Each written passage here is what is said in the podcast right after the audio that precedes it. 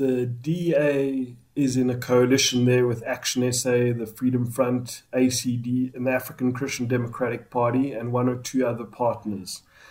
And it's clear that this became a dividing issue within the coalition. And in order for the coalition to remain intact, Williams had to fall on his sword and go.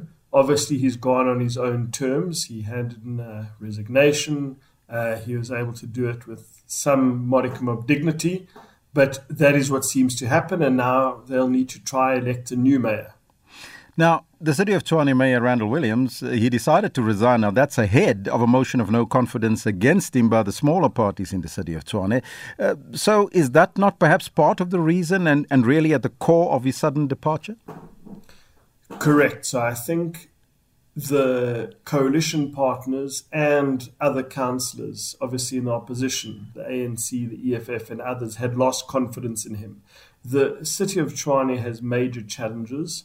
Um, there is a lot of unaccounted expenditure, a lot of concerns, etc. And parties like the DA, Action SA, and Freedom Front understand full well that if it's going to have a compelling offering to Gauteng uh, residents and voters, it needs to turn the ship of Tshwane around. What might possibly happen is that the challenges facing Tshwane are just simply too insurmountable. Uh, and then that'll be a, an additional setback, i.e., Randall Williams was just the person who had to fall on the sword. The problems at the municipality are much greater for the coalition and in general as well. I want to test the statement of Williams when he says he resigned in the best interest to maintain the continued stability of the coalition in the city. My question is Is there stability in the city of Tshwane, and, and, and what are your sentiments in the manner in which the Tshwane coalition government has conducted its work and its relations with the opposition parties? Well, we know that the DA and Action SA have been at each other's throats lately. It's there's definitely challenges in this relationship. Um, so therefore, they've got to, if they have any chance, because Ekurhuleni can go at any stage, Johannesburg is gone. If they have any chance of showing, which I think is important from their vantage point, to show Gauteng residents that they are better than the ANC and the EFF, they have to do it in Tshwane. Because I want to remind the listeners that in Tshwane, um, the DA, Action SA, and Freedom Front, and one or two smaller parties are natural bedfellows, natural coalition partners, and that is actually a more um, secure coalition, a more stable coalition than what we're currently seeing in Johannesburg and, and Ekurhuleni. So that is going to be key. Can they find each other? They know that this term of office ends in 2026, but more importantly, you have a national and provincial election in 2024. Gauteng is going to be the ultimate battleground. If they cannot find each other in Tshwane, I think they battle to convince support uh, their voters and residents that they can find each other in 2024. Talking about those three metros, the EFF has said that it wanted to remove all the DA mayors in the three metros of Johannesburg, Ekurhuleni, and Tshwane. So, what can we say about the political instability in these three separate coalitions and the non service delivery, some would argue, to the residents of those three metros?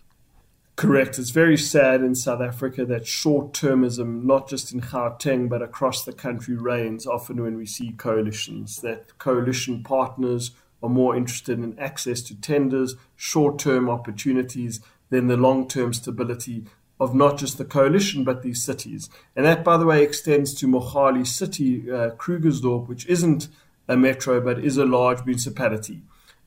So essentially, what is going to happen here is that it's for the EFF's advantage um, to find the ANC now and try form a coalition. That's very possible in Ekurhuleni. We've seen it being done in Johannesburg. The key thing is what does the ANC say to uh, what does the ANC say internally? On the one hand, they are in a way forced to do business with the EFF. But last week we saw Julius Malema and the EFF storm the stage at the at the State of the Nation address. So there's this juxtaposition on the one hand, the ANC is dependent on the EFF, but on the other hand, the EFF isn't letting the president who's just been re elected um, of the ANC and the country address the State of the Nation address. This political instability in the metros and the coalition governments, is that perhaps a reflection of how a coalition government at national level would look like, you think?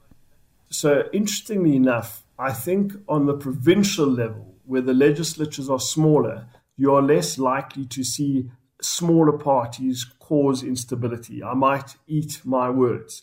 But remember, in the National Assembly, there are 400 seats in Parliament. Um, compare that to Johannesburg, where there are 270 seats. That means it's ripe for potential instability. That's what's playing itself out in Johannesburg now, where there is a party of three seats in the mayoral chair and a party of one seat. A party came 15th in the election, Cope in the powerful speaker's position. Um, this might well play itself out. So it's going to be very interesting um, in the coming. I think we're going to see a lot of new parties being formed because people are going to say to themselves, if Thapelo Amad and Colleen Makhubele in Johannesburg can't do it, why can't I do it in the greatest stage of it all, the National Assembly, and ultimately possibly become the President of the Republic of South Africa?